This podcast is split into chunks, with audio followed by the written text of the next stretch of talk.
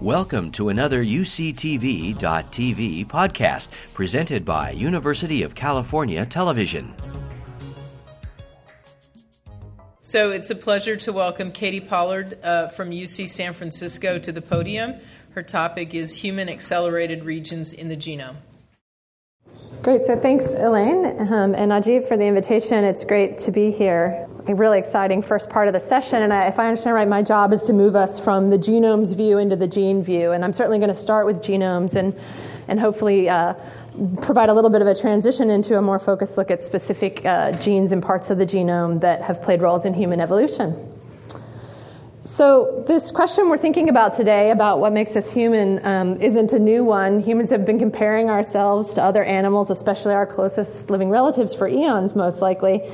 And many of us in this room belong to disciplines um, that arose out of this intellectual curiosity. In anthropology, for example, approaches focus on fossils, archaeology, behavior, and biology of living primates, um, including ourselves.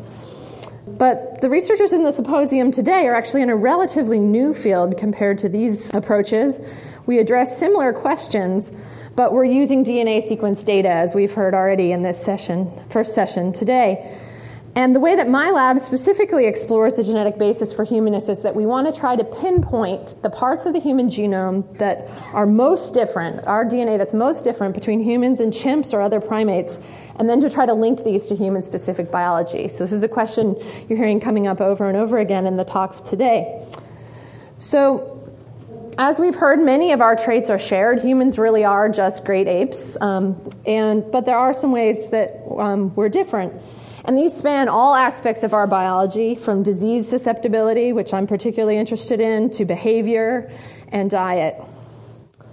I was part of the international consortium that performed the initial sequencing and analysis of the chimpanzee genome, and this seems like a long time ago now, back in 2005. Um, we now have genomes of many other um, vertebrates, and, including a number of primates, and as we've heard today, very excitingly, some even some extinct primates.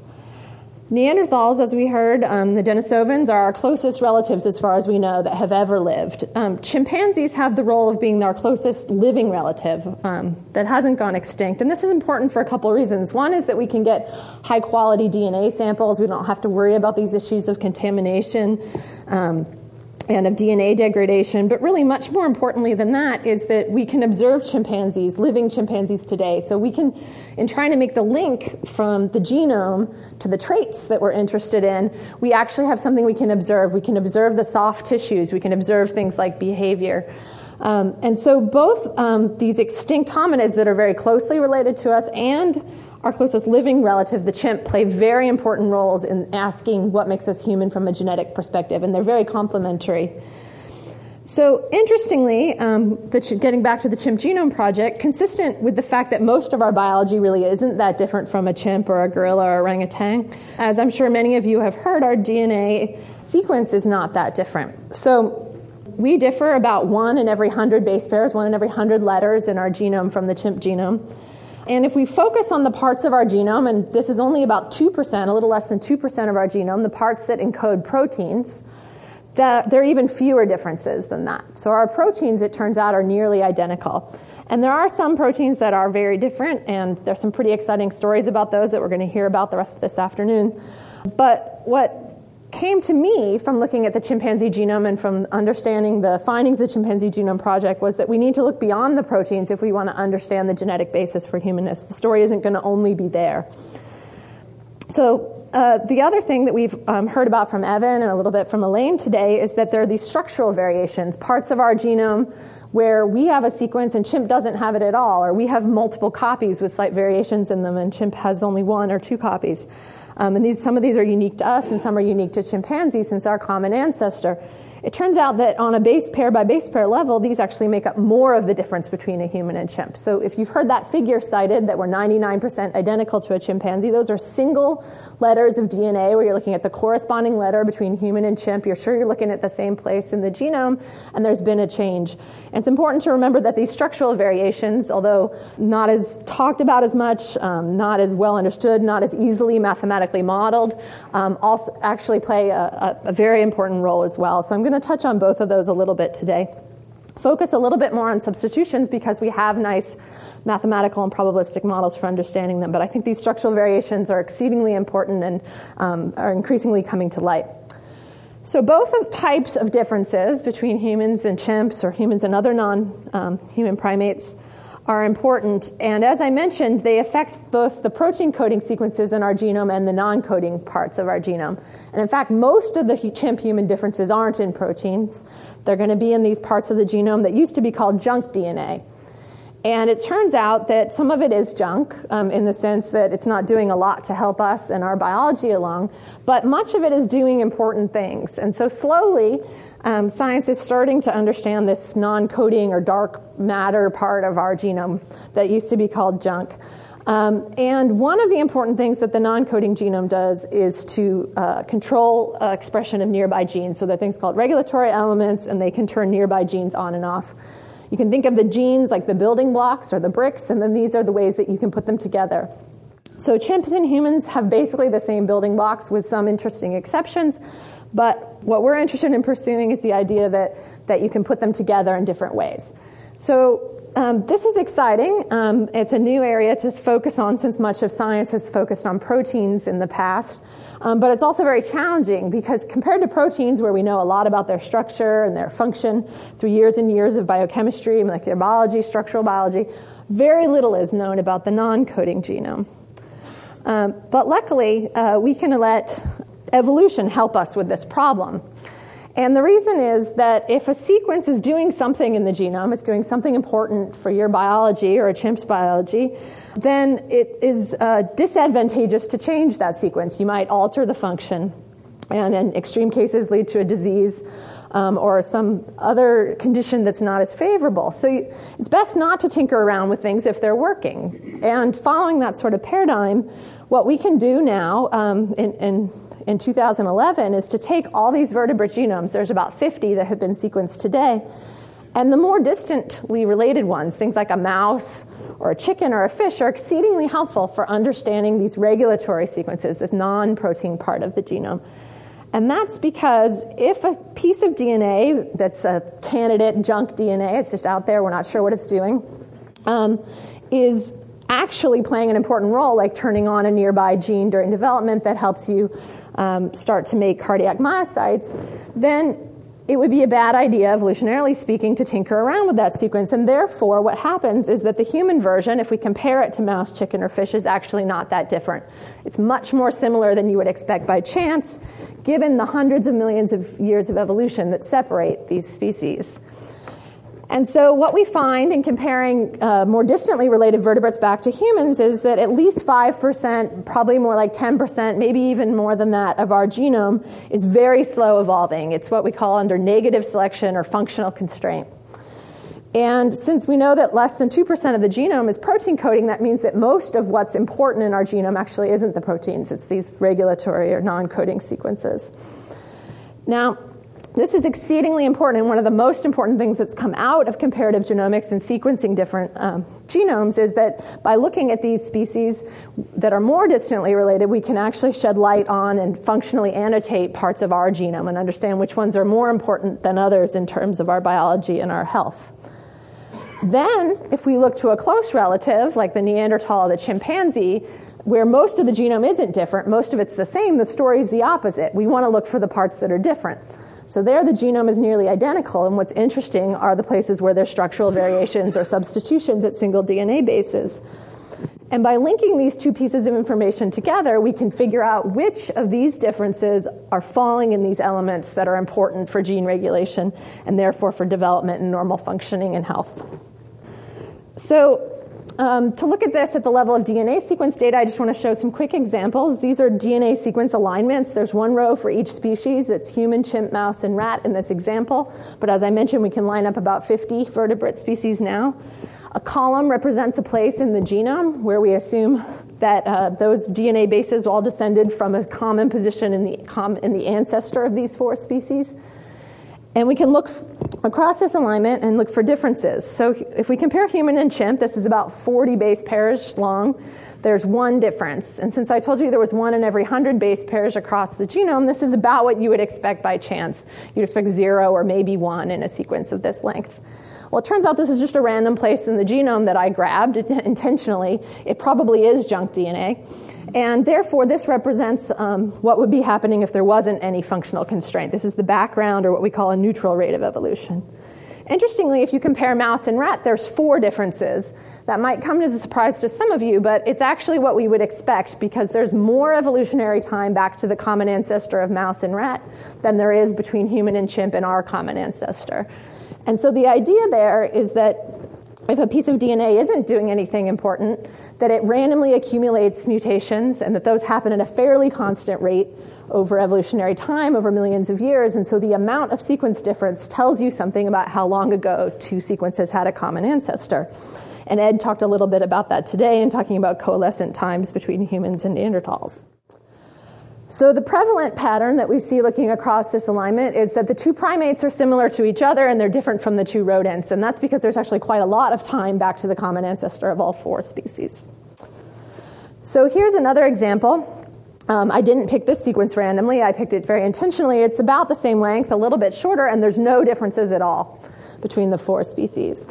And this suggests that there has been functional constraint because if you think about a model for DNA sequence evolution that expects things to look like this, then the probability of seeing a sequence like this is actually very close to zero. It's very unlikely that you would get that little change.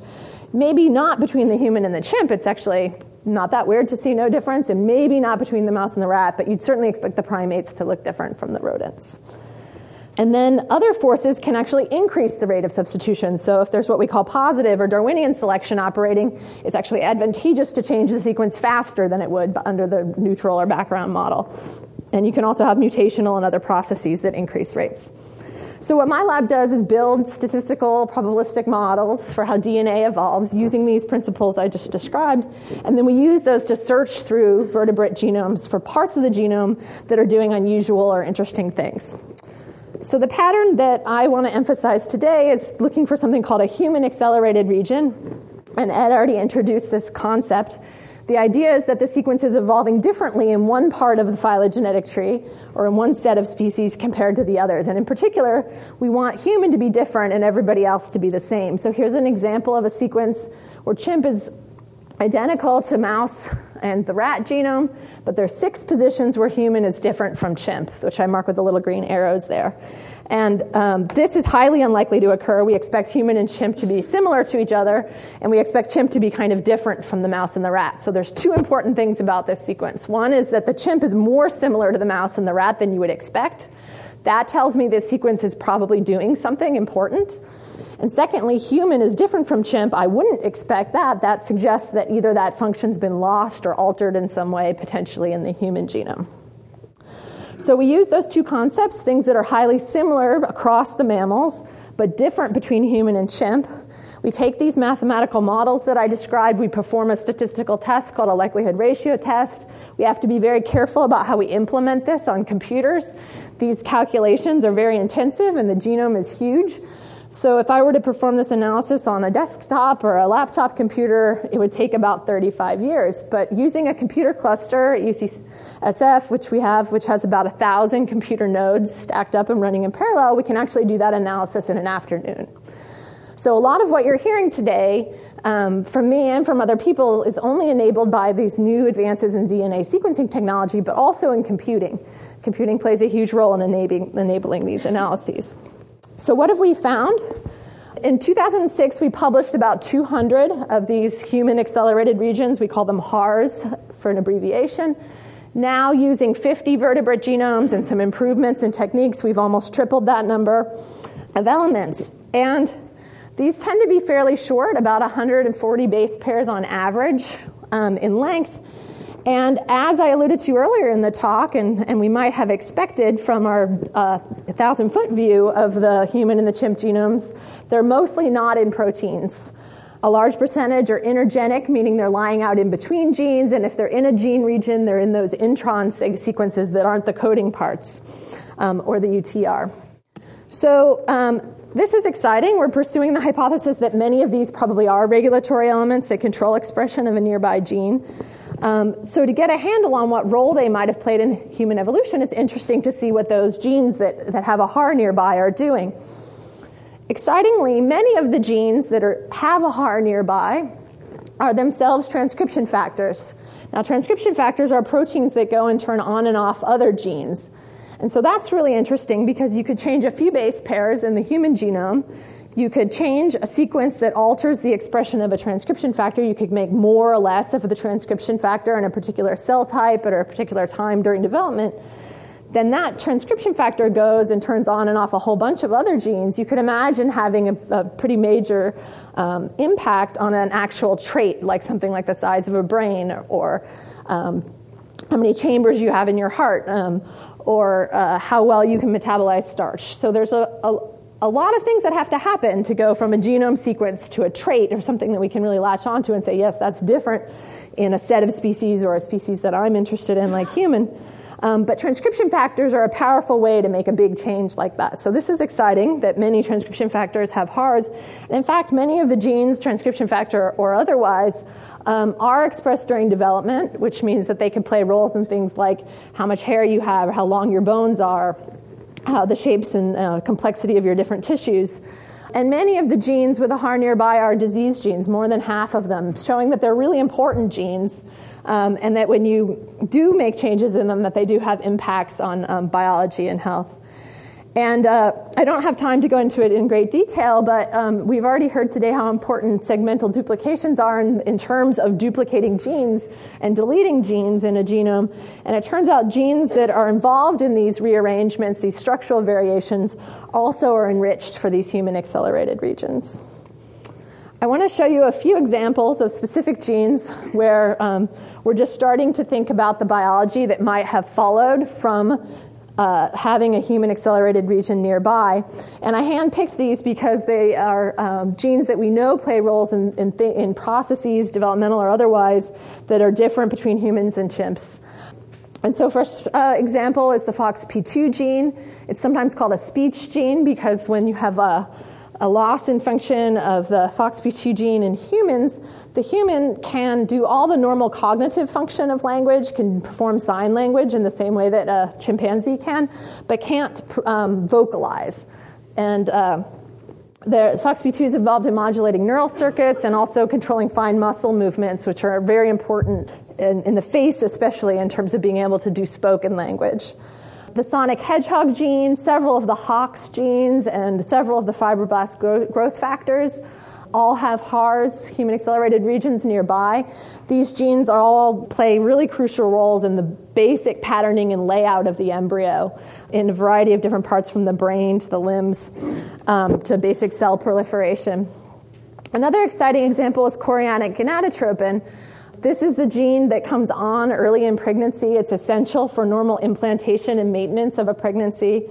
And uh, it's interesting that this gene um, came up as having a human accelerated region nearby um, because are, it's already been demonstrated that the protein coding sequence has changed between humans and non human primates. And it also looks as though the gene expression has changed in some specific ways. And so we may be getting close to figuring out what actual genetic changes are responsible for those gene expression changes.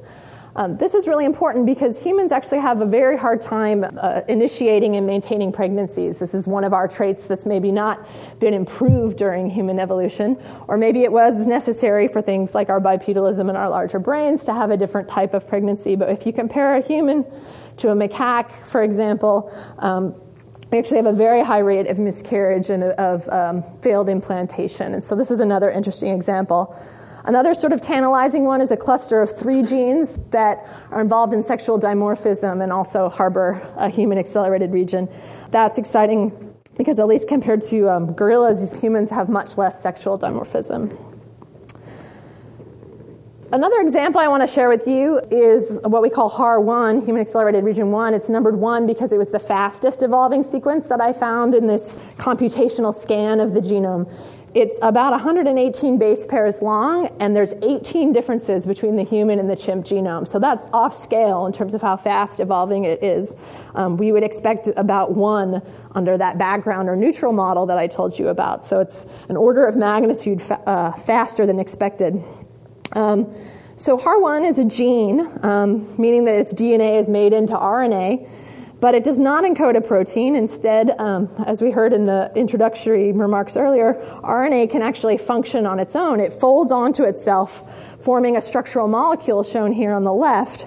And interestingly, this RNA gene is expressed in, import, in a very important type of neuron called a Cajal-Retzius neuron in the developing neocortex. So here's the cortical plate, and this is something called the subpial granular layer.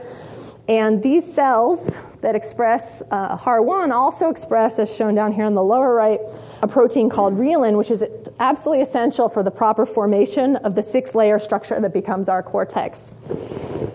Um, so, um, this is exciting. Um, it's tantalizing. We don't know yet exactly what HAR1 does, but the Haussler and Vanderhaeghen and several other labs are trying to figure out its role in human brain development. So, as I alluded to, many of the human accelerated regions um, look like they're regulatory sequences, and one of the big jo- um, jobs in my lab right now is to try to figure out which ones are and what genes they're regulating.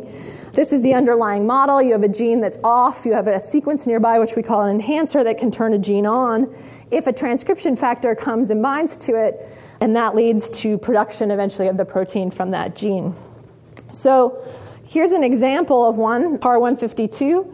We've shown through a bunch of bioinformatic analyses that HAR152 harbors a binding site for a transcription factor called PAX6, and it's able to regulate the expression of a gene called neurogenin2, which is important for the development of the neural tube in the central nervous system. And through experiments of a type we're going to hear even more about in the next talk um, from Jim Noonan, and we've heard a little bit about already, you can make a take a gene that glows blue in a mouse embryo and you can stick the human or the chimp enhancer in front of that gene, and you can see where the enhancer functions during development.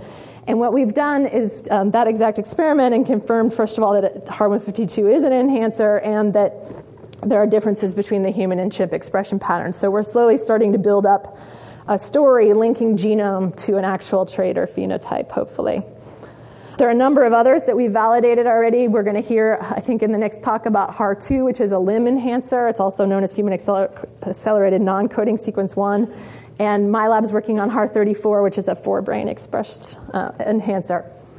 So, what have we learned from looking at human accelerated regions? I want to emphasize that it's not all about the brain. In this Scientific American article that I wrote in 2009, I talk about some interesting sequences that are involved in other parts of our uh, biology, such as uh, our diet and nutrition.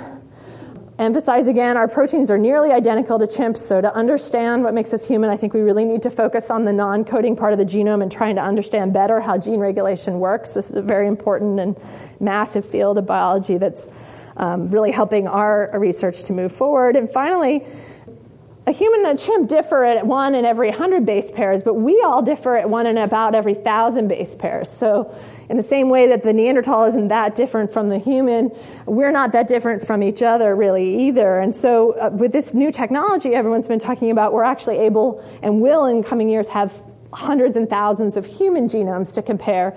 And these exact same methods will be useful for understanding what parts of certain kinds of people's genomes are different from others, understanding traits that make different people in different parts of the world different from each other, and most importantly, understanding why people at risk for different diseases um, have different elements in them. And I think the, the uh, paradigm of focusing on the non coding genome will be very useful there too. We'll find out the genes pretty quickly, and then we're going to have to start this hard work of understanding the regulatory elements. So, thanks very much.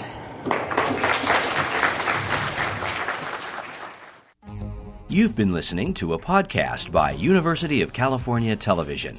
For more information about this program or UCTV, visit us online at uctv.tv.